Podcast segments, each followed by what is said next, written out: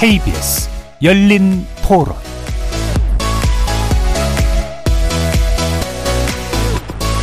안녕하십니까. KBS 열린 토론 배종찬입니다. 전세 사기는 이 집이라는 이런 거를 우리나라는 투기 예, 그 문화가 없어져야 된다고 봐요. 오피스텔도 그렇고 빌라도 그렇고 좀 꺼려질 것 같아요. 일단 융자가 있는지도 봐야 되고 그 집주인이 대출이 얼만큼 있는지 그런 것도 좀 봐야 될 것 같고 100%다 보존해 줄 수는 없고 어느 정도 합리적인 선에서 기존 또 재원도 생각을 해야 될 거고요. 그 대책들이 좀 현실적이어야 되지 않나 생각해요. 직장 생활을 하는 사람은 그나마 다행이겠지만 그렇지 않은 사람들도 많을 거 아니에요. 그런 사람들은 어떻게 살아요? 하다못해 임대주택이라든지 이런 데로 알선을 해준다든지 전세 사기 피해자에 대해서는 국가에서 다 보상을 먼저 해주고요. 그 범죄자에 대해서는 과징금 얼마, 뭐 10년 이렇게 하는 게 아니라 재산은 몰수는 당연하고요. 다시는 이 일을 못 하게끔. 그래서 어떤 사람들이 그걸 보더라도 따라하면 안 되겠구나라는 생각을 하게끔 만들어 놓고요. 그게 나라의 존재 이유라고 생각을 하고요. 거리에서 만난 시민들의 목소리 어떻게 들으셨는지요? 지난해 우리 사회를 강타했던 전세 사기 문제가 새해 들어서도 끊이지 않고 발생하고 있습니다. 현재 안산시에서는 140여 세대를 대상으로 수십억 대 규모의 전세 사기가 터졌고요. 순천에서도 100억 대의 피해가 발생했습니다. 당장 보증금을 돌려받을 수 있는 세입자들은 어, 발을 동동 구르면서 고통의 나날을 보내고 있는 상황인데요. 보증금을 돌려받을 수 없는 세입자분들이죠. 지난해 전국 곳곳에서 발생한 수백억 대 규모의 전세 사기로 스스로 목숨을 끊는 피해자들도 속출했습니다. 때문에 지난해 6월부터 전세 사기 특별법이 시행되고 있지만 해당 법만으로는 피해자들을 구제하는 데 한계가 있어 개정이 필요하다는 주장도 나오고 있는데요. 오늘 열린 토론에서는 새해에도 멈추지 않는 전세 사기와 관련해 어떤 해결책과 예방책이 필요한지 함께 진단해 보겠습니다. KBS 열린 토론 지금부터 출발합니다. 치열한 토론 속에서 더 나은 세상을 찾아갑니다. 올바른 세상을 만드는 첫 걸음. 평일 저녁 7시 20분 KBS 열린 토론 오늘 토론 함께 해주실 세 분 소개합니다. 서강대학교 일반대학원 부동산학과 권대중 교수 나오셨습니다. 어서 오십시오. 안녕하세요. 네. 더불어민주당 전세사기 고충 접수센터 권지웅 센터장 나오셨습니다. 어서 오십시오. 네, 안녕하세요. 주택 세입자를 위한 무료 법률 상담 지원센터 세입자 114 센터장이신 이강훈 변호사 나오셨습니다. 어서 오십시오. 네, 안녕하세요. 네, 이강훈 변호사께서는 법무법인 특수에 소속이 또 되어 있으십니다. 세 분 어서 오시고요. 열린 토론은 시민분들과 함께하고 있습니다. 문자로 참여하실 분은 샵 9730으로 의견 남겨주시고요. 단문 50원, 장문 100원의 정보 이용료가 붙습니다. KBS 모바일 콩과 유튜브를 통해서도 무료로 참여하실 수 있습니다. 죄송합니다. KBS 1라디오의 모든 프로그램은 유튜브에서도 함께 하실 수 있습니다. 여러분들 많은 관심과 참여 부탁드리겠습니다. 자, 오늘 본격적인 토론하기 전에 현재 전세 사기가 발생한 지역 상황 먼저 살펴보고 가는데요. 안산에서 140여 세대가 수십억 대의 전세 피해가 발생해서 세입자들이 고통 속에 빠져 있다고 합니다. 그 중에 한 분이십니다. 안산시 전세 사기 피해자분을 익명으로 어, 전화 연결합니다. 선생님 안녕하세요. 예, 안녕하십니까. 네. 우선 어 임대인 부부가 안산 일대에서 여러 개의 건물을 어 소유하면서 임대업을 했다 이렇게 이제 전해 들었는데 그러면 선생님 몇 년 동안 세입자로 있었고 피해 전세금은 얼마나 됩니까? 아 저희 같은 세대는 지금 여기가 1, 2, 3차 세대로 되어 있거든요.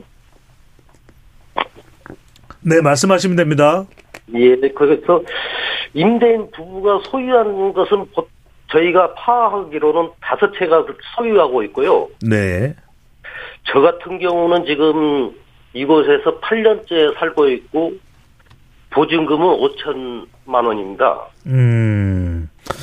그리고 이제 상당히 긴 시간 동안 사셨고 그 중간 중간 전세 계약을 갱신을 하셨습니까? 어떻게 하셨습니까?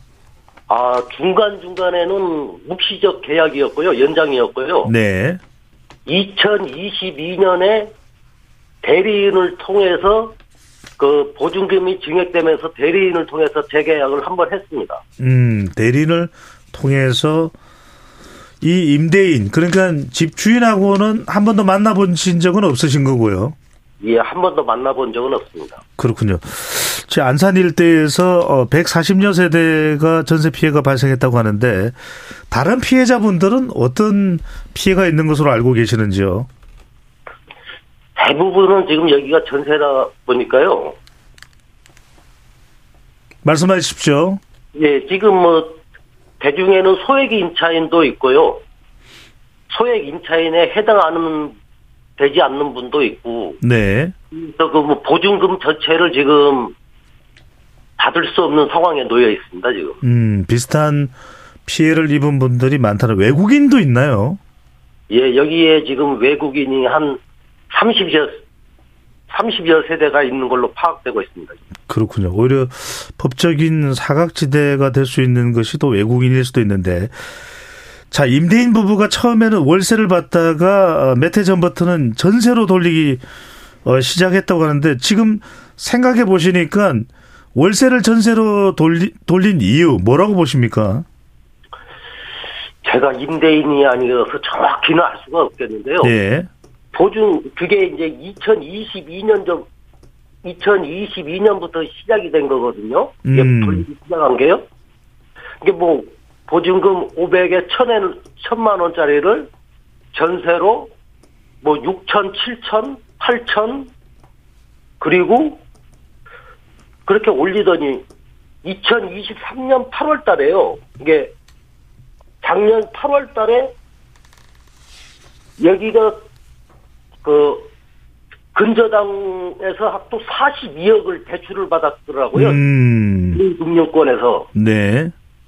2023년 8월에 42억을 대출을 받고 2023년 11월 달에 여기가 경매 법원에서 경매 문자가 날아오더라고요. 음. 근데 왜 갑자기 이렇게 전세를 월세를 전세로 돌리고 갑자기 대출 사, 42억을 받고 그리고 3개월 후에 이런 문제가 터지는데 저희가 그걸 이유를 알 수가 없습니다. 네.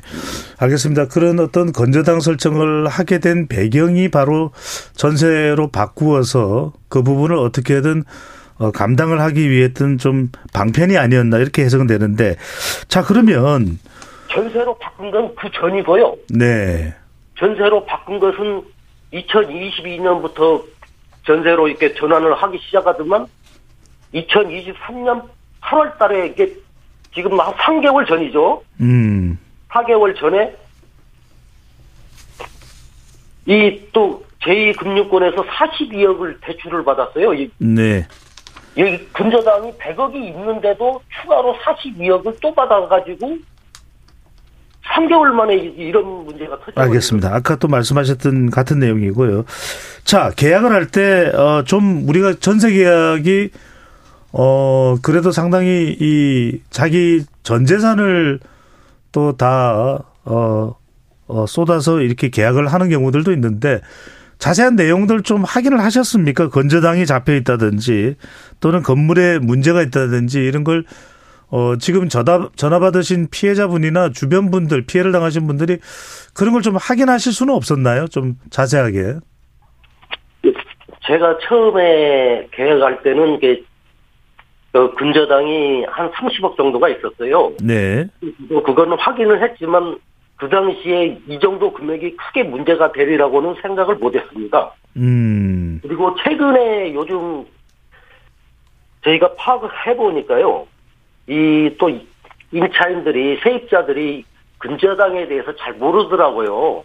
그리고 알고 있어도 부동산 중개업자에서는 이 정도 금액은 문제가 안 된다. 이 해당 건물에서 이 정도의 근저당은 문제가 안 되고 차후에 문제 될거 없다. 뭐 대충 이런 얘기를 듣고 계약을 하게 됐더라고요. 그렇군요. 정확한 내용을 확인하기는 어려웠다는 말씀인데 그럼 자 피해를 당하고 난 이후에 어 임대업자에게 전화를 내서 이런 피해를 당했다 어, 배상을 해달라 이런 연락이 됐나요? 아니면 뭐 부동산 업자 중간에 중개해 준 사람들을 통해서 좀 어, 대책을 세울 수 있는 그런 어, 방법이 좀 찾을 수 있으셨나요? 어떠셨나요? 아, 그런 방법은 아예 없었고요. 지금, 그, 임대인하고는 아예 연락을 닿지 않습니다. 음, 그 대리인이 아예 연락처 자체를 가르쳐 주지를 않고요. 그리고 임대차 계약서에도 이 대리인 전화번호가 기재해 있어, 기재되어 있어서 임대인하고는 통화가 아예 연락이 안 되는 상황입니다. 음, 그렇군요. 지금 그러면은, 어, 전세 계약을, 어, 맺었고, 지금 피해 전세 계약 발생했는데, 지금은 어디서 지내십니까? 어떻게 이, 어, 피해 당한 금액 자체는 어떻게든 지금, 어, 크게 지금 이 당황스러운 그런 상태가 됐는데, 지금 어디 뭐 건물을 다른 곳으로 옮길 수 있거나 이 금액을 어떻게 어 다른 방법으로 메꿀 수 있는 그런 어 방법을 어떻게 찾을 수 있는 어 상황이 되시는지 어떤가요? 아, 아직까지는 지금 경매가 진행되지는 않아서 지금 계속 여기에 살고 있습니다. 전부 다요. 네. 근데 경매 안내장만 받았고요. 그러니까 지금 어 실제 경매가 돼서 집을 비워 달라고 한다면 어떤 다른 방법이 없으신 거네요. 만약에 지금 그렇게 된다면 다른 방법은 없고 뭐 어떻게라도 저 소액 임차인들은 그나마 조금 소액 임차인법이 최우선 변제권이 있어가지고 그게 되는데 그 나머지는 소액 임차인이 안 되는 분들은 아무런 대책이 없는 상황이죠. 네. 자, 지금 상당히 뭐, 어, 난감한 상황인데, 지금 뭐, 지자체가 됐든 정부가 됐든, 누군가로부터 간절한 이제 도움을 받으시기를 원할 텐데, 어떤 도움이 지금 현재로서는 가장 실질적인 도움이 될 수 있고, 또 그렇게 되었으면 하는 도움은 어떤 내용인가요?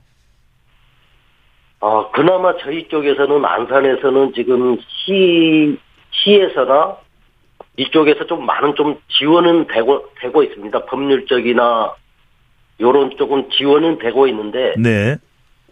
제일 문제는 저희가 지금 이, 이 특별법이 작년에 발의됐더라고요. 네. 이, 이 특별법의 혜택을 받을 수 있는 방법이 제일 지금 좀 시급한 상황이라고 봐야 된, 봐야죠. 음. 금전적으로는 지금 어떤 어, 지원을 받는 연락을 받거나 어, 안내를 받으신 게 있습니까? 근데 이제 저희가 금전적으로 지원을 받기 위해서는 이 특별법에 의해서 저희가 피해자로 인정이 돼야만이 지원이 가능한 상태라 네. 지금은 이게 사건이 진행 중이라 지금 아무런 지금 지원을 받을 수는 없죠. 지금 당장은요. 네. 아직 피해자로 완전히 법적인 인정을 받은 상태도 아니라는 말씀이신 거죠? 예, 예, 그렇습니다. 알겠습니다. 자, 어려운 상황인데도 이렇게 인터뷰에 응해 주셔서 오늘 말씀 잘 들었습니다. 어, 감사드립니다. 고맙습니다. 저기 선생님, 네, 말씀하십시오. 저기 제가 조금 네. 이거 하면서요. 좀 건의드리고 싶은 게 하나 있어서 좀 물어봐도 되겠습니까? 네, 짧게 해 주시죠. 예. 이 부동산 임대업자들에 대해서요. 네. 이런 사람들이 아무 대책 없이 이렇게 근저당 설정을 하고 수많은 대출을 받아가지고 이런 게 되는데 이런 부분이 상당히 안타깝더라고요. 제가 알겠습니다. 보니까요. 네, 그 부분까지 어, 포함을 해서 오늘 어, 열린 토론에서 집중적으로 논의를 해보도록 하겠습니다. 오늘 말씀 감사드립니다. 예. 네, 지금까지 안산 지역에서 전세 음. 사기를 피해를 당하신 분을 어 익명의 에, 피해자분의 인터뷰를 해봤는데요. 금 교수님 일단 네. 상당히 보면은 뭐 어, 특별히 지금 상황에 대해서 구체적으로 잘 설명하실 수 없을 정도로 부동산이라는 내용도 상당히 좀 전문적인 영역입니다 보면. 네. 자, 이 어떤 방향으로 세입자들이 피해를 입게 되는 건지 이 경우를 보더라도 방금 전에 이 경우는 안산에서 피해를 받으신 네. 분의 경우를 보더라도요. 이 경우는 아주 전문적인 그 건설업 그 건축 사기 사건입니다. 이거는 그러니까 이제 아 가장 중요한 것은 그 2016년도 이후에 17년부터의 어 지금 정부가 도입하고 있는 전세 보증금 반환 보증 제도를 전혀 어 들어가지도 않았고요. 또 하나는 이제 건축을 하고 난 이후에 이 도시형 생활주택입니다. 이게 어, 도시형 생활주택은 이제 원룸형 그 단지형 연립주택형 세 가지가 있는데 어, 지어가지고 건축비를 빼고 융자 받고 건축비 빼고 이그 건축준 돈을 다 거- 거의 받았을 겁니다. 그러고 나중에 가격이 올라가면 어, 팔거나 전세금을 올려서 또 차익을 누리는. 그리고 받은 돈 가지고는 다른 데 가서 또 땅을 사서 또 건물 짓고 또 이렇게 이제 임대 놓는 그런 전형적인 그 건축 그 뭐랄까 사기라고 봐야 됩니다. 음. 어, 지금 살고 있는 사람들이 조금 전에 말씀드린 전세 보증금 반환 보증금을 가입을 안 했기 때문에 보호를 못 받고 또 하나 는 이제 이 안산 지역은 그 수도권 중에서도 어 좀 인구가 많이 살기 때문에 8,500만 원이 넘으면 전세 보증금 보호를 또 못 받아요, 이게. 그래서 안타깝지만 여기에 있는 분들이 이제 경매 신청이 됐다니까 이게 이제 진행이 되면 이제 그 만약에 아 이제 그 전세 피해로 어, 그 확정이 되면 정부의 음. 최소한의 보호를 받을 수 있는데 그것도 사실은 뭐 확정되고 나서 어, 전세금을 다 주는 건 아니니까 이 사람들 입장에서는 참 난감하죠. 어디 갈 데도 없고 어, 또 정부에서 이제 경매가 진행 동안에는 살 수 있지만 끝나고 나서 다른 사람이 살게 되면 사게 되면 우선 매수권이 있지만 그것도 뭐 돈이 있어야 되는 거고 네. 아주 난감한 상황입니다. 그래서 전세 피해자가 대부분이 이런 형태입니다. 어, 음. 전세 피해 유형 뭐 이따 말씀드리겠지만 여러 가지가 있는데 그 중에서도 건축 사기라고 봐야 됩니다. 네. 자, 우리가 오늘 이야기하는 게 이제 어, 사기입니다. 말 그대로 쏘가 넘어갔다. 속아 넘어갔다. 그러니까 정상적으로 전세 계약을 제대로 하고 나갈 시점에 2년 계약이든 4년 계약이든 전세 보증금을 돌려준다면 아무 일이 없을 내용인데 지금 이게 대규모로 일어나고 있단 말이에요. 근데 안산의 경우에는 어 불법 건축도 있었다. 등기상 한 세대인데 실제로는 두 개로 쪼개서 세입자를 받았다. 어, 이광훈 변호사께 여쭤보고 싶은 게 이거는 아예 불법을 의도하고 사기를 치려고 작정을 하- 한 셈이라고 봐야 될까요?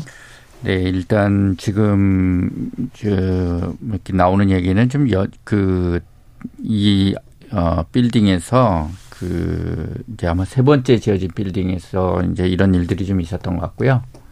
지금 알려지기로는 총 여덟 세대가 이제 16가구로 나눠 가지고 이제 그 면적을 쪼개기를 한 거죠. 그래서 이런 경우에는 이제 그, 어, 제가 이제 뭐 구체적인 형태를 좀 봐야 되겠습니다만 네. 같은 층에 호실하고 이렇게 본인 본인이 살고 있는 호실하고 그 주민등록상 그 주민등록상 주소하고가 아마 일치하지 않는 형태일 겁니다. 음. 그러면은 이게 이제 우선 변제권에도 좀 문제가 발생하거든요. 이게 저 이렇게 서로 일치해야지 공시가 되는데 일치하지 않으면 공시를 할 방법이 없게 되는 거잖아요. 그래서 우선 변제권 적용을 못 받게 될 가능성도 어, 있어 보여서 이런 경우에는 이제 임차인들의 큰 피해가 야기되는 거죠. 그래서 음. 이런 영역에서는 아마도 전세 사기나 이런 것들이 그 자체로 성립할 가능성이 좀 있겠다라는 좀 우려가 있고요. 그다음에 지금 이제 빼- 지금 말씀하신 대로 전반적으로 지금 뭔가 돈을 굉장히 돈이 굉장히 많이 필요해서 그뭐 주로 이제 권내중 변호사 저 우리 교수님께서도 좀 지적해 주셨지만 다른 사업을 하기 위해서 이제 전세금 급격하게 높여서 그 돈을 빼가지고 딴 데다 투자하고 이제 뭐 지금 돈을 못 돌려주겠다 하고 지금 죄송합니다. 네, 괜찮습니다. 네. 경, 경매까지 이루어지는 어떤 그런 상황까지 갔는데 네. 이게 계시고요. 최근에 이게 그 이제 이 발생했더라고요. 저희들 등기부등본을 떼 보니까 음. 2013년, 이- 2023년 이후에 이렇게 급격하게 근, 근저당권도 늘어나고 대출도 막 거의 다 얹고 막 이래 가지고 그래서 아마 이 시기부터 어, 재무 상태 급격하게 예, 나빠진 것 같습니다. 아마도 그 재무 상태 나빠진 건 그 이전일 수 있는데 그거를 해결하기 위해서 그 위에다 이제 그 근저당권도 설정하고 이러지 않았을까 싶어요. 그래서 음. 아마 수사기관에서 수사를 철저히 좀 해보면은 어느 시기부터 이런 그 재무 상태에서 심각한 위기가 발생했는지 좀 파악이 될 거라고 생각이 됩니다. 알겠습니다. 등기부 상만으로는 금방 파악은 안 돼요. 네. 여하튼 그런 문제가 있다는 것 자체를 어, 임차인에게 알려주지 않았다라는 것도 네, 어, 문제가 이제 문제가 될 수 있는 거고 사실상 문제죠. 범죄고요. 네. 또 결과적으로 이제 경매로 어, 은행이 대출 쪽으로 이제 돈이 들어가야 되는 상황이 되면은 정작 세입자들은 못 받는 건데 네. 자, 이 등기상 한 세대인데 두 개로 쪼갰다는 것도 이것도 일종의 범죄라고 이광호 변호사 봐야 되는 거죠. 네, 그래 그렇다고 봐야죠. 네. 그래서 여기 좀 인천 미추홀구하고 비슷하게 다 후순위 임차인들이 전세로 이렇게 돼가지고 이분들이 뭐 이 돈을 다 이게 왜 그러는가 같아요. 애당초 이 업자가 토지를 가지고 건축을 하기 위해서 대출을 받은 겁니다. 그럼 토지에만 저당권이 설정돼 있죠. 네. 그리고 건물을 다 지은 다음에 전세를 놓고 이- 들어오면 나중에 추가로 건물에 저당권 설정이 되게 돼 있어요. 안 갚으면 이런 상태입니다. 그러니까 건물이 준공되고 나서 바로 등기가 되지 않을 때는 세입자는 등기부 등본상에 안 나타나면 모를 수도 있고요. 음. 그리고 됐다 하더라도 이미 전세 계약을 한 상태이기 때문에 후수지가 될 수밖에 없습니다. 토지에 이미 선수지 채권이 있거든요. 네. 또 하나 이제 건물을 쪼갰을 땐 불법인데 이 용도 변경이나 불법은 원상복귀를 하게 돼 있어요. 원상복귀 하면 계속 가태료가 나옵니다. 매년. 근데 이게 그 쪼개서 두 개, 세 개로 하나를 두 개로 쪼개서 다수에게 그 보증금을 받고 어 전세를 났기 때문에 세입자 입장에서 볼 때는 모르고 들어간 거예요. 그러나 어 건축주 입장에서 볼 때는 여덟 개가 열여섯 개가 되고 열여섯 개가 서른 두 개가 된다면 보증금은 점점 올라갈 수밖에 없거든요. 그렇죠. 네. 네. 사실은 이게 우리가 어 경제적 약자인 임차인에게 당연히 또 알려줘야 되는 내용일 테고요. 그렇죠. 어, 정상적인 거래라면. 자, 근지용 센터장에게는 이걸 또 여쭤봐야 될 것 같아요. 최근에 이제 화제가 된 사진이 서울 강서구 하곡동에 이 빨간 닥지가 다닥다닥 붙어 있는 그런 유튜브 화면이 어, 지금 이제 유튜브 화면이 나갈 겁니다. 어, 보실 수 있을 텐데 이렇게 강서구 하곡동 일대에 사진이 화제가 되는 내용에 빨간 딱지가 붙었다. 이건 어떤 의미입니까?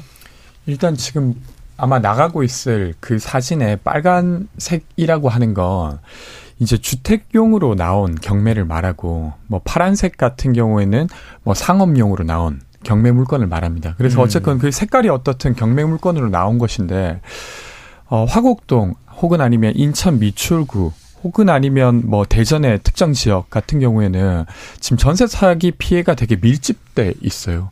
그리고 부천에도 한 사진을 보면 한 건물에 경매 물건이 뭐 거의 200건이 넘게 있어서 음. 거길 보면 정말로 그 한 건물에 경매 를 표시하기가 어려워서 아주 커다란 원으로 표시되는 그런 사진도 지금 돌아다니고 있는데요.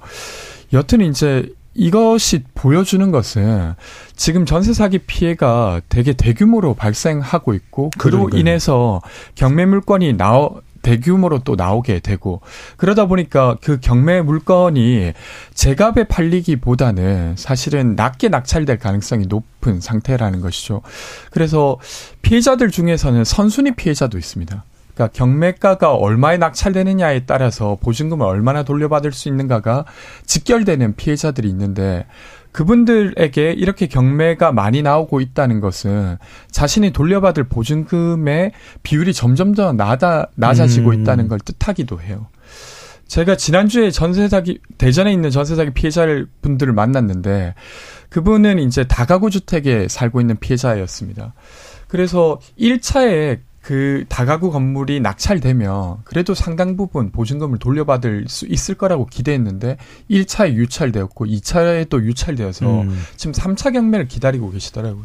그러면 그렇게 되면 본인은 아마 보증금을 하나도 돌려받지 못할 거다 이렇게 예상하고 계시던데 이것은 이제 전세 사기 상황이 이제 대규모인 것도 있고 시장 상황이 안 좋지 않습니까? 그러니까 금리가 워낙 높다 보니까 그것을 매입할 수요도 되게 낮아지고 있는 이런 음. 것들이 겹쳐지면서 지금 이 같은 상황이 벌어지는 것 같습니다. 교수님 궁금한 것은 과연 이게 이전에도 어, 일반적인 현상이었나 아니면 최근 2, 3년 동안에 자, 특징 중에 하나가 이런 전세 사기가 특정 지역, 주로 이제 수도권입니다. 많은 인구가 이제 밀린 또 밀집 지역, 밀집적으로 이제 밀집 지역에서 전세 사기가 뭐 몇백 세대 일어나고 있는 거. 그다음에 좀 규모가 대규모예요. 이런 어 전세 사기 이 형태가 나타나는 근본적인 이유는 뭡니까? 두 가지 이유가 있는데요. 첫 번째는 이제 그 지난 정부의 주택 가격이 너무 많이 올랐습니다. 음. 주택 가격이 오르면 뒤따라서 어, 전월세 가격도 올라갑니다. 이게 고위 말하면 부동산 투자의 수익률 맞추기죠. 어, 원래는 전월세 가격의 등락폭이 매매 가격의 선행 지수인데 어, 지난 연도에는 그 지난 정부에서는 부동산 가격이 먼저 올라간 겁니다. 그리고 뒤따라서 전월세 가격이 올라가니까 어, 수도권 지역의 전세 가격이 너무 올라온 거죠. 그 이후에 이제 전세가 또 다시 빠지기 시작한 거예요. 그러니까 이게 이제 뭐 역전세나 깡통 전세가 돼서 못 갚는 사례가 나타나는 거고 또 한 가지는 이제 이렇게 비아파트 부분에서 전세 사기가 많아지거든요. 그 이유는 어 아파트 같은 경우는 단지별로 평형별로 매매 가격 전세 가격이 거의 드러나 있습니다. 그러나 이제 이 비아파트 부분은 다세대나 연립주택 같은 경우 또 도시형 생활주택은 몇 평인지가 구분되지 않아요. 가격도 네. 불분명합니다. 그러다 보니까 방이 세 칸이면 그냥 뭐 25평형, 30평형 해갖고 가격을 올리는 거죠. 이런 과정에 이제 전세 가격이 계속 올라가다 보니까 분양은 안 되고 비아파트 부분은 아파트만큼 분양이 안 되거든요. 그러다 보니까 건축주가 어떻게 하냐면 예를 들면 뭐 2억 5천짜리에 분양할 거를 3억에 분양한다 그러고 2억 5천 전세를 놓는 거예요. 전세 금액도 올라가는 거죠. 그러면 건축주 입장에서 볼 때는 거의 돈을 다 건지는 거죠. 음, 이런 사례가 이제 늘어나면서 어, 이런 사기 사건이 많아진 거죠. 그래서 사기 사건을 낸 걸 보면은 대부분 이제 신축 아파트나 빌라에서 어, 신축 빌라나 그 비아파트보다 많고요. 또 한 가지는 이제 마지막으로 어 이게 갭 투자라고 해서 어 이게 그 매매가 대비 전세가 비율이 좁아지면 적은 돈을 들이고 집을 살 수가 있습니다. 전세를 안고 사거나 대출을 받고 사거나 어 이런 형태 때문에 사고가 나는데 근본적인 거는 이제 전세 대출을 너무 많이 해준 것도 사실 그 문제는 있죠. 그래서 원인은 많은데 크게 세 가지 정도입니다. 아니 근데 이 건축센터장한테 물어보고 싶은 것이 네네. 피해를 호소하고 도움을 요청하는 피해자들이 많을 텐데 그러면 이런 뭐 어, 한두 채의 집을 가지고서 임대를 해주는 사람 말고 대규모로 뭐 수백 채 새로 신축 빌라를 지었고 뭐 이른바 이런 표현 자체가 어울리지는 않습니다. 빌라 왕이니 전세 왕이니 이런 사람들은 이게 감당이 될 거라고 어 전세를 주고 월세를 주고 한 겁니까? 어떤 어 감당 못하면 그냥 우리 그냥 그냥 손 놓겠다 이런 어떤 이 의도를 가지고 어 대규모의 전세, 대규모의 월세를 놓았던 사람들이라고 봐야 될까요? 어떨까요? 그러니까 사실 임대인의 의무와 상관없이 임대인이 가지고 있었던 보증금은 사실 임차인 입장에선 전 재산인 경우가 많습니다. 그러니까 임대업을 임대업의 규모야 계속 키울 수 있겠지만 그 사람이 돌려줘야 될 보증금에 대한 책임 아니면 그것을 감당할 수 있는 역량 이런 것들을 정부가 관리를 했었어야 돼요. 근데 거기에 있어서는 일체의 장치가 없었던 것이 사실입니다. 그러니까 돈 천만 원만 보태면 어떤 주택을 살 수 있고 그리고 거기에 대해서 문제가 뭐 가격이 오르면 그 시세가 오른 만큼 임대인이 돈을 가지고 가지만 조- 소유권자가 근데 그것이 가격이 내려갔을 경우 그냥 나몰라라 할 수 있게 되었던 것이죠. 그래서 그 부분이 일단은 지금 제도로 좀 보완해야 될 부분이고요. 그리고 권대중 교수님이 이야기하셨던 것에 하나만 좀 더 붙이면 전세 사기의 원인과 관련해서 사실 임대차 시장에서 임차인이 적절한 정보를 다 파악하고 계약하기가 어려웠던 것이 사실입니다. 그러니까 23년 4월 그러니까 작년 4월 이전만 해도 제가 다가구 주택에 계약을 할 경우 계약을 하더라도 앞에 있는 세입자가 얼마의 보증금으로 들어갔는지 알 수가 없었습니다. 그리고 임대인이 얼마만큼의 세금을 체납했는지도 알 수가 없었습니다. 근데 그런 상태에서 계약을 해야만 하는 거예요. 그러니까 사실 생각해 보면 상식적으로도 잘 이해가 안 되는 상황이었는데 그것이 계속해서 방치되어 왔었던 것이죠. 그래서 지금 전세 사기 피해자들을 구제하는 것도 시급하지만 지금 제가 말씀드린 것도 사실 일부만 보완됐습니다. 그러니까 계약서를 써야만 임대인의 세금을 볼 수 있어요. 근데 저희가 계약서를 쓰려고 하면 이미 돈 몇천만 원을 주고 난 다음인데 그 다음에야 임대인의 세금 체납도 알 수 있고 앞에 있는 세입자의 보증금도 알 수 있다는 것 자체가 저는 좀 적절하지 않다고 생각합니다. 그래서 이런 것들까지도 좀 짚을 부분이 있다. 이가은 변호사께 한번 기 드리고 또 권대중 교수는 아니 이런 내용들 그러니까 전세 계약을 하는 임차인이 이런 일련의 위험 정보들을 많이 알거나 대부분 알고 있으면 이걸 또 막을 수가 있을 텐데 이런 정보들에 사실 무방비 상태가 돼 있는 이유는 뭡니까? 왜 보완이 안 되는 겁니까? 이제 이 문제에 대해서 크게 주목을 못 한 거죠. 그 전에는 이제 보증금보라는 부분이 이제 주택임대차보호법으로 이렇게 충분히 보호가 될 거다라는 생각들을 한 거, 어, 해왔던 것 같아요. 근데 이렇게 이제 그 시장이 불투명한 상황에 대해서는 깊이 주목을 못했던 거고 그래서 뭐 세금이라든지 선순위 파악과 관련된 부분이라든지 이런 것들이 공인중개 사실은 이제 그 공인중개사의 역할이 되게 크거든요. 전문가잖아요. 그러니까 부동산 업자라고도 네. 이야기되는 네. 분들인 거죠. 중개를 해주니까 거기에 대해서 많은 정보들을 확인하고 그 중개를 해줘야 되는데 그분들이 그거 그분들한테도 그거를 이제 그 계약을 중개하기 전에 확실하게 알 방법이 없었어요. 공인중개사들조차도. 그러니까 임대인한테 그 정보를 알려달라 해가지고 알려주면 하고 뭐안 알려주면 안 알려준 대로 이제 중개하는 이런 식 이 계속됐었거든요. 그러다 보니까 임 공인중개사도 아는 정보가 좀 제한적인 상태에서 중개를 하게 되고 그걸 권리로서 임차인의 권리로서 또는 임차인이 되려는 자의 권리로서 어떤 정보를 요구하는 것이 구체적 구체적인 권리로 되어 있지 않은 상태에서 이런 많은 문제들이 발생했던 음, 겁니다. 그래서 그렇군요. 이 상황들을 좀 개선을 해야 되는 건 분명한 것 같고요. 지금 이제 공인중개사한테 이제 가격 정보, 특히 이제 주택의 가격과 그 그다음에 그 이제 임대차 가격이 적정한지 이런 부분에 대한 어떤 그 의견들을 이렇게 그 임대인한테도 주고 임차인한테도 주고 이렇게 해서 공정하게 되거든요. 이게 너무 만약에 그 비율이 높아지면 못 받게 될 가능성이 생기는 거잖아요. 이 지역에서 이 정도면은 음. 나중에 문제가 됐을 때이 보증금은 받기 어려워요. 그러니까 이 정도 가격 이하로 돼야 적정합니다. 라고 하는 부분도 사실은 임대인한테도 임차인한테도 마찬가지거든요. 만약에 잔뜩 그 보증금을 받았는데 나중에 이게 문제가 생기면 임대인도 나중에 그 돈 못 들려주면 결국은 본인도 그거로서 이렇게 경매당하게 되고 이런 문제가 생기는 거잖아요. 그러니까 적절하지 않은 가격을 그 제시하는 어, 임대인이 요구하더라도 임, 임대인에게도 그 정도 가격은 나중에 이게 문제 생길 수 있어요. 라고 공인중개에서 얘기해 줄 수 있어야 되거든요. 네. 그 기능이 지금 우리 지금 공인 이 중개하는 어떤 그 영역에서 지금 제대로 지금 되지 않고 있다 라는 음. 것이 이제 큰 문제이고 네. 그다음에 이제 지금 선순위 아까도 말씀을 드렸지만 선순위인 권리들 관계들을 정확하게 공인중개사 다 파악할 수 있어야 돼요. 그래야지만 임차인과 공인중개사 다 파악할 수 있어야지만 그 문제들이 좀 더 투명하게 그, 그 물건들이 좀 거래가 되는 어떤 그런 환경들이 조성되겠다 이렇게 생각 말씀드립니다. 예. 우리가 또 기본으로 돌아가서 사실 이 집을 빌려주는 어, 임대인이 정상적으로 또 보증금을 돌려주면 사실 이런 문제가 안 생기겠죠. 그럼 또는 이런 이 보증금을 돌려받지 못할 수도 있는 위험성을 어, 중개업자가 제대로 알려만 줬더라면 또 임차인은 판단을 했겠죠. 계약을 해야 될지 말아야 될지.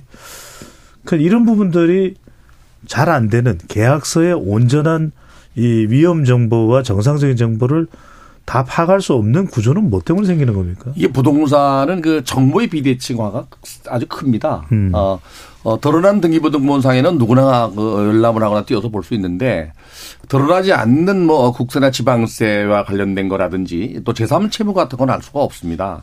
이게 이제 가장 큰 문제인데요. 특히 이제 사고가 나는 전세 사기는 한 가구 두 가구는 거의 사고가 안 나요, 잘. 이게 단지를 이루는 그 어, 여러 세대가 사고 나면서 여러 사람에게 피해를 주는 것은 어 중개업자들에 대한 그 과당 경쟁도 있습니다. 어 내가 아, 그 당신에게 이 물건을 전세권이나 분양권을 줄 테니까 어, 내 거를 해달라 그러면서 어 나는 문제가 없다고 어, 세입자한테 얘기를 해주거나 또는 정보를 가리거나 정확하게 다 안 해주는 거죠. 이게 이제 문제고요. 두 번째는 이제 우리 권중센터장님께서 말씀하신 대로 이게 그 정부가 내놓는 대책들이 전부 사후적 대책입니다. 사적 사전적 대책으로 바뀌어야 돼요. 전세 보증금 반환 보증제도 가입도 계약해서 갖고 가야만 되거든요. 음. 그런데 그 전에 이게 얼만큼 보호받을 수 있는지를 알 수가 없습니다. 그뿐이 아니라 아, 이 계약을 해야만 아, 국세 지방세 완납 미납도 확인할 수가 있고 이 전부 다 사후적 대책을 사전적 대책으로 바꾸면 됩니다. 쉽게 말하면 뭐, 아, 그 LIG, 아, 저, 저, 어, 저, 허그, 주택도시 보증공사나 또 SGI 그 어, 서울 보증보험이나 이런 데도 어, 제 그 학생들 그 제자들한테 물어보면 계약을 하기 전에 이게 어느 정도 보호받을 수 있는지 대충 스크린 할 수 있느냐 있답니다. 근데 그게 인건비가 더 들어가는 건 아니거든요. 같은 거기 때문에 이런 제도를 먼저만 했다면 사고를 많이 줄일 수 있지 않겠나. 제대로 그 역할을 못했을 때의 처벌 조항은 어떻게 됩니까? 규정이 없습니다. 그게 처벌 규정도. 그런데 이제 음. 단지 이제 그 전세 보증금 반환 보증제도에 가입하지 않는 기업형 임대사업자는 최고 벌금이 과태료가 3천만 원이에요. 근데 이게 3천만 원은 한 가구 두 가구도 전세 금액보다 넘을 수 있고 수십 가구 수백 가구를 잘못해도 3천만 원 이내에서만 벌금 내면 돼요 과태료를. 이건 좀 잘못되지 않았나.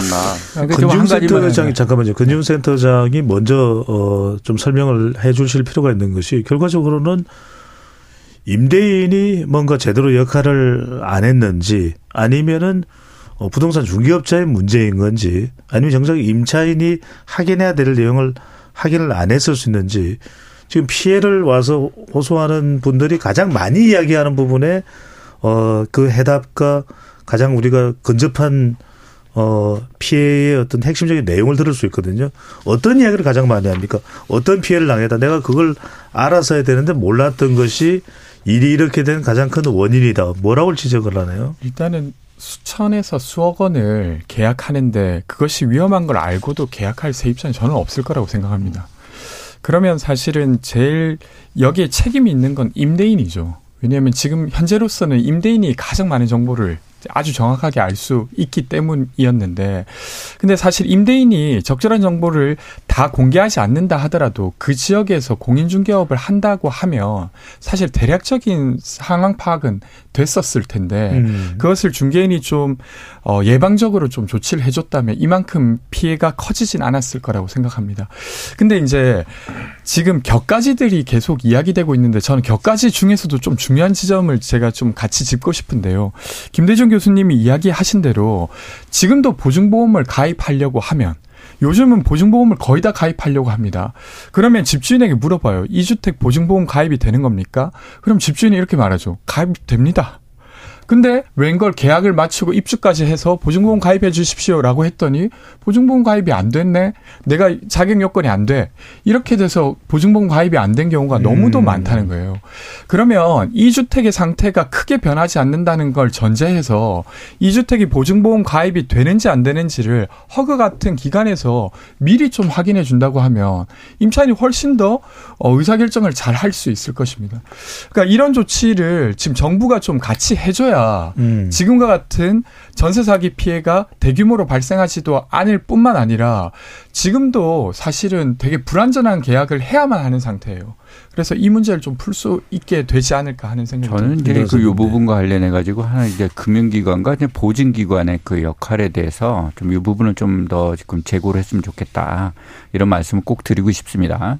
우리가 지금 이 사고가 발생하는 데는 지금 보면 대출이 굉장히 큰 역할을 하고 있거든요. 그래서 대출금이 이제 임대 보증금을 좀 밀어 올리는 지금 그 기능들을 좀 하고 있는데 그게 한편에서 순기능도 있습니다. 좋은 주택을 구할 수 있게 하는 어떤 자금을 제공하는 기능과 역기능으로 그것이 보증금이 너무 올라가 가지고 나중에 사고가 발생할 우려 요두 가지들이 다 공존하는 거거든요. 음. 그러면 이 부분에서 대출하는 기관이 이 부분에서 나중에 보증을 반환하기 어려울 위험이 있다라는 거를 그 대출 심사하는 과정에서 좀 설명을 한다든지 그다음에 보증기관도 마찬가지죠. 결국은 대출이 만약에 회수가 안 되면은 결국 그 사고가 터지면은 그걸 갚아줘야 되잖아요. 그러니까 그 보증 심사를 할 때 그 부분이 어떤 그 기능이 작동을 해서 이런 그, 그 보증을 신청하는 임차인들 또는 그 대출 신청하는 분들에게 그것이 이제 통지가 되는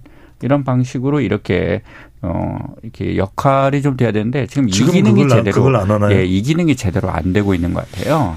그래서 음. 이분과 관련된 관리 감독을 좀 강화된다. 그리고 이제 직접적으로 우리가 전, 전체적으로 보면 우리나라에서 임대 사업자 좀 대규모화되고 있는 것에 비해서 이제 지자체부의 관리 감독이 좀 약하다.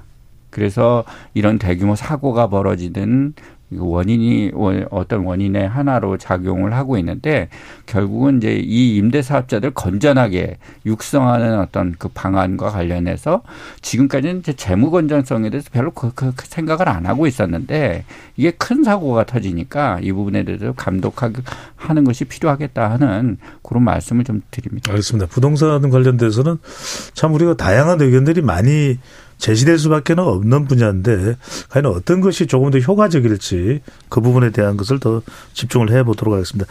토론 진행되는 동안 청취자분들께서 많은 의견을 보내주셨는데 관련 내용 듣고 돌아오겠습니다. 정혜진 문자캐스터. 네, 지금까지 청취자 여러분이 보내주신 문자들 소개합니다. 6169님. 약한 백성들이 스스로 목숨을 끊기 전에 정부에서 보장해주고 구상권 청구와 함께 처벌하세요. 8012님. 전세는 자신의 모든 돈을 끌어다가 계약하는 경우가 대부분입니다. 그런데 그 돈을 날린다면 그야말로 거리에 내앉게 된다는 걸 뻔히 알 텐데 남의 전세금으로 자신의 재산 불리는 데 쓴 나쁜 임대인들은 엄벌해야 한다고 생각합니다. 9008님. 젊은 층과 소액 가구에 특히 피해가 더 컸다고 하니 더 안타깝습니다. 이들이 특별법으로 더 빠르게 보호받을 수 있게 절차의 간소화가 필요할 것으로 보입니다. 커피가 시원해님. 안전하기 위해 부동산을 끼고 계약하는 건데 계약을 성사시켜 돈 버는데 급급해 문제 있는 건물에 아무 문제가 없다며 계약하게 만들다뇨. 업주들의 도덕성도 더 필요하다고 봅니다 해주셨고요. 감기약 졸려님. 오늘 인천 전세 사기범에게 징역 15년이 선고됐더군요. 수백 명의 인생을 파탄시킨 사람에게 법이 너무 관대한 건 아닌가요? 책임을 엄하게 물어 절대 같은 일이 재발되지 않아야 합니다.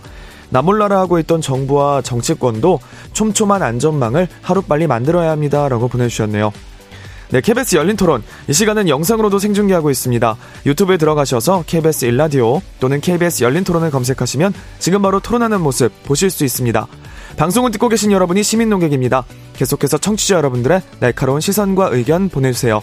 지금까지 문자캐스터 정희진이었습니다.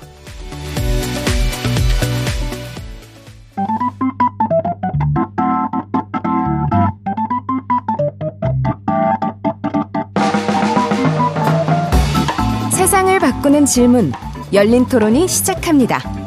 KBS 열린 토론은 언제나 열려 있습니다.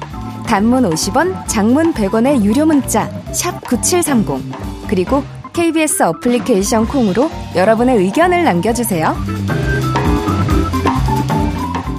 KBS 열린 토론 2부 함께 하고 계십니다. 서강대학교 일반대학원 부동산학과 권대중 교수, 더불어민주당 전세사기 고충 접수센터 권지웅 센터장, 세입자 114 센터장이신 이강훈 변호사 세 분과 함께하고 있습니다. 일부에서는 어떤 전세 사기 유형이 있는지 그 피해 실태를 좀 집중적으로 들여다 보면서 어, 무엇이 실질적인 문제인가 이 부분에 좀 접근을 했습니다. 이게 가장 또 중요한 부분이니까요. 또 향후 이 전세 피해를 그렇다면 어떻게 예방할 수 있을까 실질적으로 이 부분을 2부에서는 집중적으로 다뤄보도록 하겠습니다. 자, 이 2부 어, 피해를 예방할 수 있는 방법에 대한 집중적인 논의를 하기 전에 어, 오늘 이 선고 결과가 보도가 됐죠.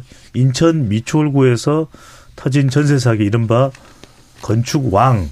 저는 이 건축 왕, 왕이라는 이 칭호 자체도 적절치가 않은 것 같아요.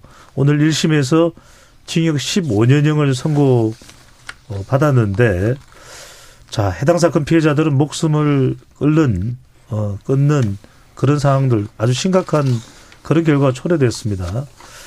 자, 이 전세 사기 일단 형량에 대해서 이강훈 변호사께서는 어떻게 보십니까? 이게 지금 법정 최고형을 선고한 거거든요. 네. 지금 이제 경합범이라고 해가지고 이게 전세 사기가 여러 건 있었으니까 그게 이제 그거를 재판받을 때까지 이렇게 있었던 그 모든 걸 다 합쳐가지고 지금 가중하는 방식이 징역 이제 징역 10년까지 선고를 할 수 있는데 개별 그 사기죄들은 그거 그거에서 이제 2분의 1까지 가중을 할 수 있게 돼 있어요. 그래서 그 한도가 15년인 겁니다. 음. 그러니까 법원은 지금 법률이 허용하는 최고형을 선고를 한 음. 겁니다. 근데 이제 임차인들은 상당히 이 부분에 대해서 여전히 불만이에요. 왜냐하면 이 사람들이 보통 뭐 1, 20억 원 그 한 것도 아니고 수백억 원이죠. 수백억 원의 지금 피해를 발생시켜 놓고 어, 지금 그 하는 게 지금 형량이 맞냐 이런 지금 생각들을 하고 계신데 이 부분 관련돼서도 그러니까 저희가 좀 고민을 해볼 부분이 있어요. 지금 음. 우리의 그 경합범 경합범 가중 방식이 지금 건수가 되게 많고 피해가 굉장히 큰 경우에는 이게 에, 적절하지 않은 결과를 가져올 수 있기 때문에 이 부분에 대한 향후 좀 신중하게 이제 법 개정 문제에 대한 논의가 좀 필요하지 않겠나 네. 이렇게 생각이 되고 있습니다. 이 변호사님 말씀대로 어 엄벌에 처해야 되는 것도 맞을 텐데 사실 이제 피해자들의 피해가 그럼 구제됐느냐 처벌로 인해서 그런 건 아니거든요. 이게 다 금전적인 피해를 입은 것이기 때문에 건영산 세장에게 어 많은 또 그런 피해 호소인들을 또 만나고 피해를 호소하는 분들을 만나고 계시니까 자, 이 저는 이걸 여쭙고 싶어요. 과연 피해 정도가 어느 정도인지 규모가 이 부분을 정확하게 우리가 파악을 하고 있는지 어, 이 전세금이라는 것이 누군가에게는 전 재산일 수도 있는 것이고요. 실제로 그 고통이 심각할 수 있는 것. 또 하나는 중요한 것이 지금 이 시간에도 비슷한 전세 사기가 진행되고 있다면 정작 우리가 피해만 어, 설명을 하고 또 이 부분의 심각성을 인식하고 있지만 더 큰 피해, 계속되는 피해에 대해서는 지금 제대로 이게 대응을 못 하고 있는 것일 수도 있거든요. 어떻게 보십니까? 그 아까 가해자 처벌 관련해서 조금만 이어서 하면 네. 사실 몰수 추징이 되게 어려운 상태입니다. 설사 이제 전세 사기 가해자라고 규정되더라도 그래서 몰수 추징과 관련된 법령에 전세 사기 관련한 범죄를 넣어서 좀 추징을 원활하게 하- 해야 사실 피해자들이 가장 바라는 건 임대인이 가지고 있는 재산이 은닉되지 않고 자신에게 돌아오는 거지 않습니까? 그래서 그와 관련된 법령 개정이 하나 필요하다는 이야기를 드리고요. 피해 현황 관련해서 여쭤주셨는데 작년에만 전세 사기 피해자 7분이 목숨을 끊으셨습니다. 그리고 지금 전세 사기 피해자 신청자는 1만 5천 명이고요. 그 중에서 피해자로 인정된 분이 만 명이 넘는 상태입니다. 아시다시피 이 피해자들의 70%는 2030 세대예요.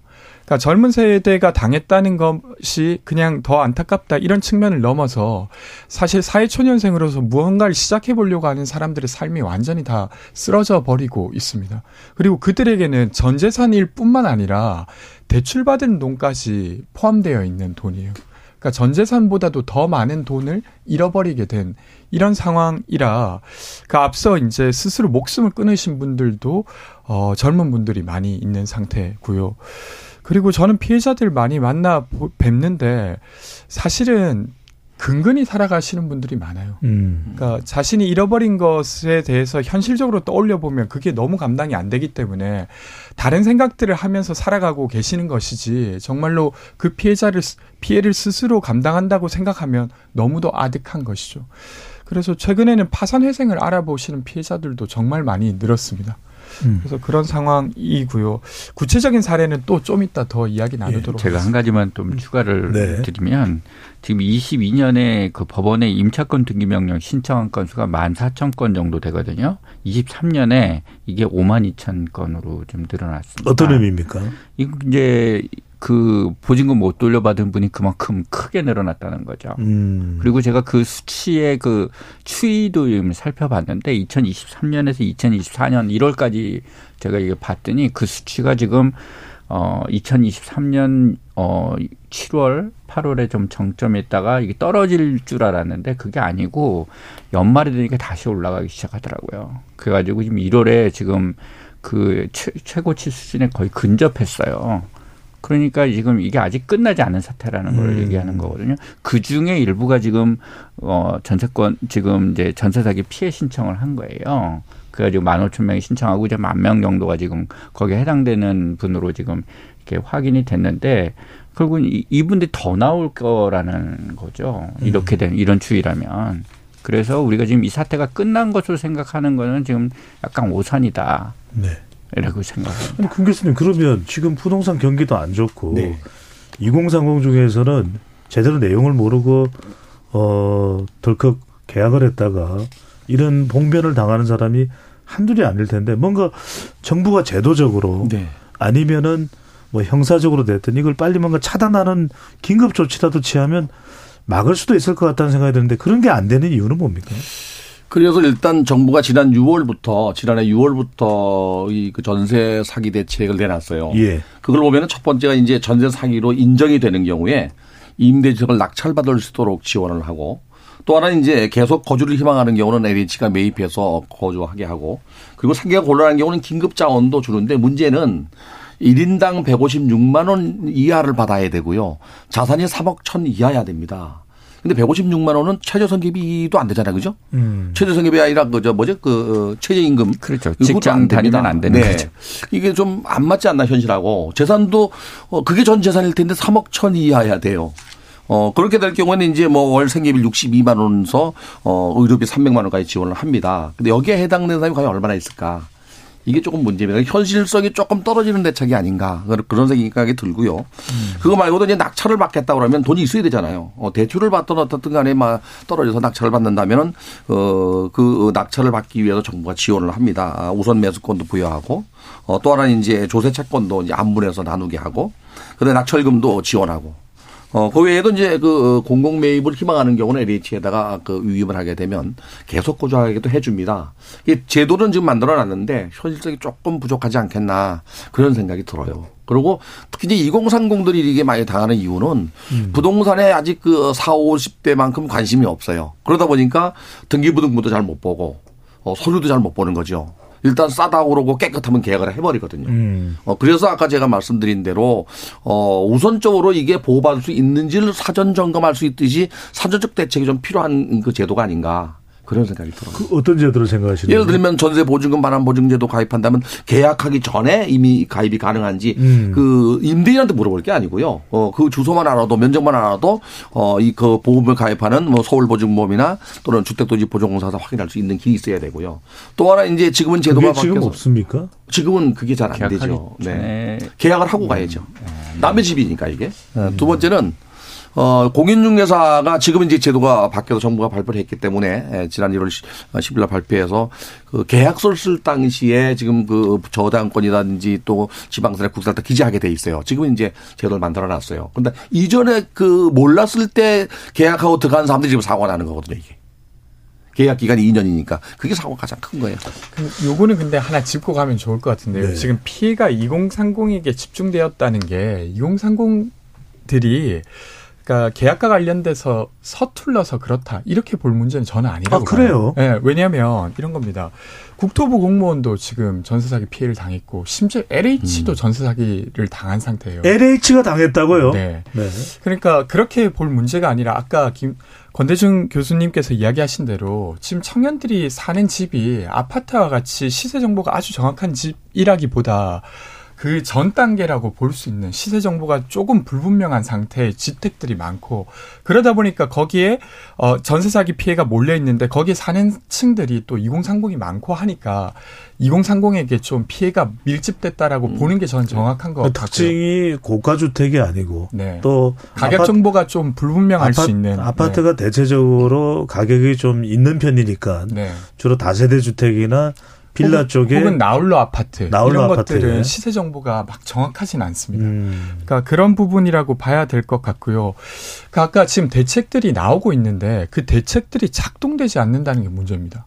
예를 들면 지금 이 이론적으로 보면 그 주택을 피해자가 살 수 있게 하거나 사지 못하면 공공이 사게 하거나 공공이 또 사지 못한다고 하면 공공임대주택을 인근에 제공하겠다고 하고 있는 겁니다. 이렇게만 들으면 꽤 괜찮은 대책처럼 보이지 않습니까? 근데 이 대책이 실제로 작동하지 않는다는 겁니다. 음. 예를 들면 제가 아이 한 명과 살고 있는 3인 가구로 살고 있어요. 근데 제게 저는 그 주택을 사기는 어렵고 공공도 이 주택을 피해 주택을 사주기가 어렵다고 합니다. 그래서 저한테 제공된 공공임대주택이 하- 원룸짜리 주택을 제공한다고 하면 저는 그 집에 들어갈 수가 없는 거예요.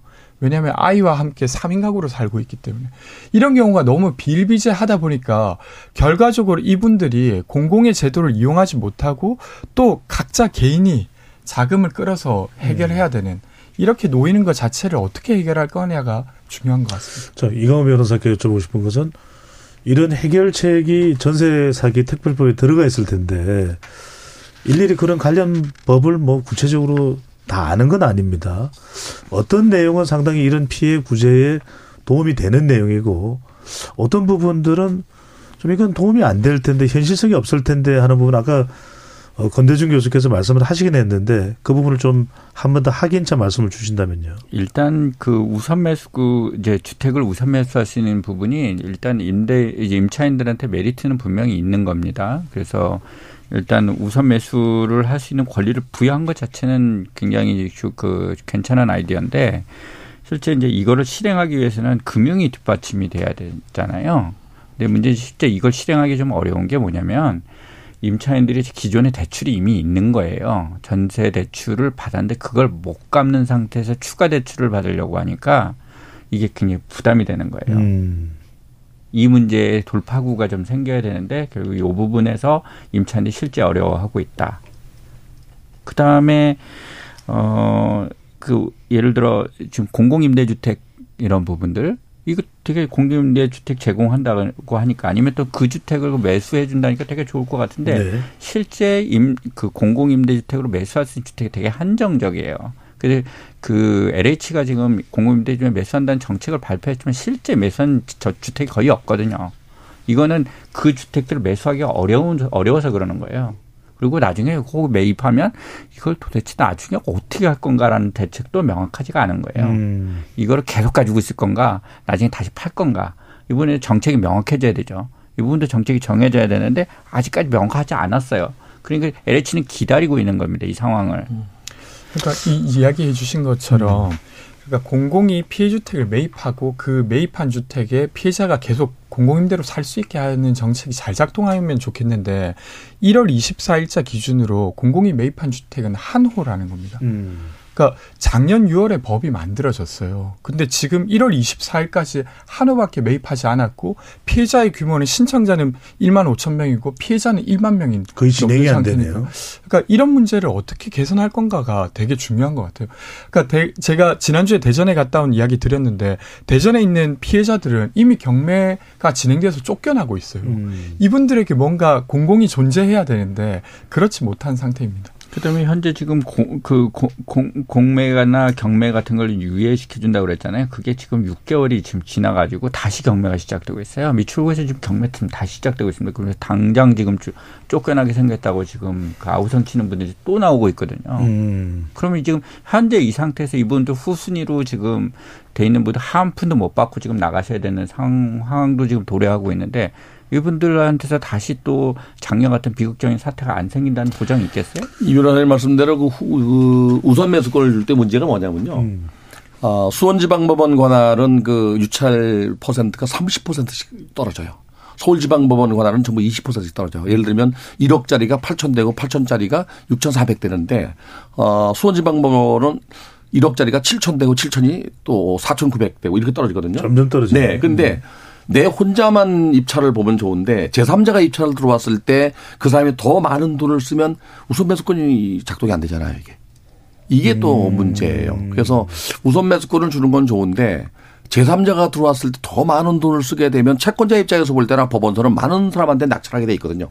최고가 낙찰, 낙찰, 낙찰 제도니까. 그렇죠. 그런 문제가 있어요. 이게. 자, 법이 이 미리 사전에 파악하지 못한 그런 구멍도 있을 수 있습니다. 그래서 이제 피해자들이 어 건지훈 센터장도 피해 접수를 받으면서 그런 이야기를 많이 들을 텐데 가장 원하는 게 지금 여러 가지 이 복잡하고 따져서 될 일이 아니니까 지금 당장 또 살 거처를 마련해야 되는 또 경제적인 부분은 절실하고 그래서 선구제 어후 이 구상 그러니까 먼저 돈을 지급받을 수 있고 나중에 그걸 되갚는 방식 이 부분을 어 특별법에 넣어달라고 이렇게 많이 요구하고 있는 상황인데 이 부분은 실제 현실화될 가능성은 어떻습니까? 저는 그 조금 조금 부정적인 게 하나 있어요. 뭐냐면 전세 금액을 전액 달라는 게 세입자 입장이거든요. 근데 이거를 만약에 시행하게 되면 또 제3의 사건이나 사고가 또 날 수 있습니다. 어. 예, 이 만약에 전세가 2억인데 뭐 어차피 물어줄 거, 어, 뭐저 짜고 치듯이 이렇게 임대인과 임차인 간에 또 장단이 나, 나타날 수 있기 때문에 저는 만약에 선구제 방식이라면 그 물건이 경매 들어갔을 때 예상 낙찰가를 알 수가 있어요. 어, 뭐 3개월, 6개월치 평균 낙찰가를 보면 되니까 거기다가 선순위 후순위를 따질 수 있기 때문에 만약에 이게 경매 들어갔을 때 한 분도, 한 푼도 받지 못한다면 최소한 그 어느 정도 정부가 지원하는 건 좋지만 만약에 뭐 어, 전세 금액이 2억인데 뭐 1억 정도는 받을 수 있다라면 그 계산을 해서 미리 이렇게 지급, 선 지급하고 어, 후에 낙찰하거나 낙찰받아서 매각하거나 하는 상태로 가는 건 괜찮은 것 같아요. 음. 그러나 전액 주게 되면 업자와 또 세입자 또는 중개사가 또 결탁해서 또 사고를 또 내도 정부가 지원할 텐데 뭐 정부가 줄 텐데 이런 또 다른 문제를 발생시킬 수 있을 것 같아요. 그래서 기술적으로 이거는 뭐 손구제할 수 있다고 봐요. 제가 조금 그 부분 보완해서 좀 설명을 요, 네, 요 변호사 먼저 말씀하시고 예, 예, 건중 센터장으로 예, 가시죠. 이 네. 법안 그 기한을 제가 했기 때문에 어, 네. 예, 제가 좀 설명을 드릴게요. 어, 네. 그 지금 야당에서 지금 발의된 법안 그 작성 과정에 제가 좀 관여를 했습니다. 근데 이제 오해가 가장 큰 부분은 뭐냐면 이 보증금 반환 채권을 전액 돌려주는 그런 거를 좀 생각하는 거냐? 근데 음. 그건 아니고요. 이것이 보통 이게 채권을 이제 그 금융기관에서 채권을 이렇게 예를 들어 부실채권이 발생했을 때 그, 저, 저, 한국자산관리공사가 이렇게 사주는 프로세스가 있어요. 그때는 이제 채권 가격을 평가를 하죠. 그 실제 담보 가치가 어느 정도인지. 이것도 이제 담보권의 일정이거든요. 음. 그 임차, 임차 보증금 반환 채권도. 그러니까 그 가치를 평가해가지고 주택 가격과 연동시키고 그다음에 실제 받을 수 있는 금액 요걸 파- 파악을 해서 요게다 이제 예, 이제 평가하는 부분이 된다면 권대중 교수님 그, 그 말씀하신 것처럼 큰 문제가 없어요. 근데 이제 한 푼도 못 받게 되는 분들이 나올 수 있는 상황들이 문제인 거거든요. 그럼 그 부분들은 결국은 이제 어떻게 보면 사회복 어떤 주거 복지 차원에서 결국 이분들 길거 길바닥에 내앉게 할 수 없으니까 이제 어, 최우선 변제금 정도 수준에서라도 단독 옮길 수 있는 최소한의 어떤 그 정도까지를 이렇게 좀 지원해 주자. 이런 문제 의식들이 같이 결부가 돼 있는 겁니다. 그래서 절박한 상황이 구제책이 될 수 있겠네요. 네, 그래서 아마 그렇게 한다면은 지금 말씀하신 어떤 그 어떤 또 다른 사기나 이런 것들은 저 도덕적 해이나 이런 것들은 좀 발생하지 않을 음, 것으로 생각이 되고요. 다만 이제 이렇게 하려면 이제 정부 예산이 좀 투입이 돼야 되는 문제가 있기 때문에 이 정부 예산을 좀 절감시키는 또 다른 어떤 기술적인 대책들이 좀 필요합니다. 근데 그것은 이제 가장 좋은 방법이 뭐냐면 선순위 금융기관 채권까지 할인 매입을 해서 이제 이분들이 그 후순위가 이제 대부분 이걸 이걸 음. 원하시거든요. 그래서 선 이 선순위 금융기관 채권까지 할인 매입을 하면 약간 룸이 더 생깁니다. 그렇겠네요. 그래서 네. 그 부분을 후순위에 배당해주면 약간 가격을 조금 더 높게 평가할 수가 있겠죠. 음. 그 다음에 이제 채권 횟수를 높이기 위해서 주택을 매입한 다음에 다시 시가에 매각하는 방식까지 동원을 해야 이 부분에서 이제 최종적인 평가 금액이 좀 더 상향이 될 수 있다는 겁니다. 네. 권지용 센터장. 아, 네. 이광훈 변호사님께서 말씀하신 그 부분 이야기 드리려고 했어요. 그러니까 지금 특별법 개정안으로 지금 국토위를 통과한 안이 보증금 채권 전액을 다 보상하는 게 아니라 음. 그걸 다 잃어버리는 사람에게 그 보증금의 30%는 최소 보상해주자. 예를 들면 아까 2억 원을 가지고 있었는데 그걸 다 잃어버리는 사람의 경우에는 6천만 원까지는 국가가 보장을 좀 해주자 이런 안입니다. 그래서 약간 오해가 있을 것 같아서 말씀드리고 있습니다. 다시 조금 정정을 해드릴 텐데 최우 그 30%가 아니고 최우선 변제금입니다. 네, 알겠습니다. 여하튼 이 부분에 맞습니다. 대해서 최우선 변제금. 제가 네. 법안을 기한을 했기 아니 때문에. 근데 저희 통과된 법안을 봤는데. 음, 네. 알겠습니다. 그 부분은 아직까지 이게 뭐 지금 진행되고 있는 내용은 아니니까 실제 네, 어, 네, 네. 실행되고 있는 내용은 아니니까 정부에서는 이게 이제 어, 다른 사기 범죄와의 형평성 문제다 이래서 이제 어, 보증금을 먼저 지원해 달라는 부분에 적극적이지가 않은데 하여튼 우리가 부동산이라고 하는 특성만 생각해서 좀 더 따져볼 부분은 있을 것 같고요. 자 이제 시간이 거의 금세 지나갑니다 이게 마무리를 해야 되는데 제일 우리가 얻고 싶은 질문은 그거예요. 그러니까 어떻게 하면은 일단 예방을 할 수 있느냐. 아예 이 일이 아예 생기지 않도록. 두 번째는 어, 그, 이, 생기지 않도록 하는 데서 중요한 게 임차인이 뭘 정말 어, 결정적으로 핵심적으로 확인해야 되는 건 뭔가. 그 다음에 만약 피해를 당했다면 보상의 제일 핵심은 뭐가 돼야 될까. 이 부분을, 어, 각각 한 분씩 마무리로 답변을 하시면서 한 50초요? 40초? 네. 우리 건지훈 센터장부터요. 아, 네. 앞서 이야기 나온 것처럼 지금 특별법 개정안이 올라와 있는데 거기에서 보증금 반환 채권을 국가가 최소한의 금액으로 산다던가 아니면 선순위 채권을 국가가 할인 매입해서 보증금의 반환율을 좀 높인다던가 이런 것들이 핵심인 것 같아요. 현재로서는. 그리고 또 하나 더는 지금 논의되는 정책이 작동되지 않는 문제를 어떻게 풀 것이냐입니다. 음. 그렇게 있고 예방 관련해서는 거의 손을 못 댔다고 생각하시면 돼요. 그러니까 지금 더불어민주당에서도 어, 전세 사기 피해 예방을 위한 일곱 개의 법안을 제출했는데 이런 것과 관련돼서는 거의 사회적 논의가 지금 안 돼 있는 상태입니다. 그러니까 일단 피해 구제 한 다음에 그 논의를 꼭 하자 이런 이야기 드리고 싶습니다. 네, 이 변호사님죠. 우선 저 정부 대책이 작동하지 않는 문제는 결국 책상 위의 대책이었기 때문에 그럴 것 같아요. 그래서 이게 피해자의 상태를 고려해가지고 피해자 맞춤형으로 다시 이렇게 재구조화될 필요가 좀 있겠다는 생각이 듭니다. 그렇지 않으면은 계속 이게 헛 헛도는 그 사태들이 좀 생길 수 있다 하는 점을 좀 말씀드리고요. 네. 향후에 어떤 그 개선 대책 이런 거 관련돼서 우선 정부가 정부 정책적으로 좀 해결해야 될 문제에 좀 집중을 했으면 좋겠다는 생각이 듭니다. 그 중에 가장 중요한 부분이 전세 대출에 관한 것과 전세 보증에 관한 정책을 전반적으로 음. 개선하는 어떤 그런 문제들이 있을 것 같아요. 그래서 지금 정부의 어떤 전세 대출이 아까도 이지만 장점도 있지만 보면 독이 되는 측면도 있기 때문에 너무 높게 대출이 나가면 그것으로 인해서 임차인들이 나중에 보증을 위해서 못하는 문제들이 생기니까 큰 규모의 이 금액이 나가는 경우를 말씀하시는 거죠. 그렇죠. 네. 그래서 그 집값과 연동해서 이거를 그 대출 규모를 좀 조절을 한다든지 그다음에 임대인 임차인의 어떤 신용 이런 부분들을 고려해서 이그 이런 부분이 나간다든지 그들의 채무가 너무 많다면 DSR DSR이라든지 이런 것과 연계해서 감독 장치들을 발동하는 문제 이런 부분들이 대출과 보증에 서 같이 들어가줘야 된다라는 부분을 꼭 알겠습니다. 말씀드리고 싶습니다. 네. 권재준 교수님께서는 뭐 오늘 마무리 말씀하시면서 네. 임차인이 꼭 정말 제발 이것만큼은 그래도 이 제도하에서도 확인을 하라. 네. 어, 조금이라도 어, 안전하기 위해서 어떤 점을 강조해 주실까요? 어, 정부가 이제 그 임차인을 보호하기 위해서 임대인이라는 정보를 전부 다 열람하거나 체크할 수 있도록 해놨습니다. 이제는. 이전에 계약한 게 문제지 이제 앞으로는 그런 문제는 없을 것 같은데 꼭 임차인 입장에서 해야 될 일은 발품을 팔더라도 그 지역의 시세나 또는 그 매매 가격이나 전세가를 꼭 확인했으면 좋겠어요. 몇 번만 확인해봐도 높은지 낮은지 알 수 있거든요. 음. 어, 심지어는 뭐 지금 중개 보조인의 그 신분까지도 전부 체크를 해서 어, 계약을 하게 돼 있기 때문에 그건 좀 안심이 되는데 문제는 이제 과연 이 전세 제도가 이렇게 그냥 그 임대인에게 돈을 다 주고 가만히 있어야 되느냐.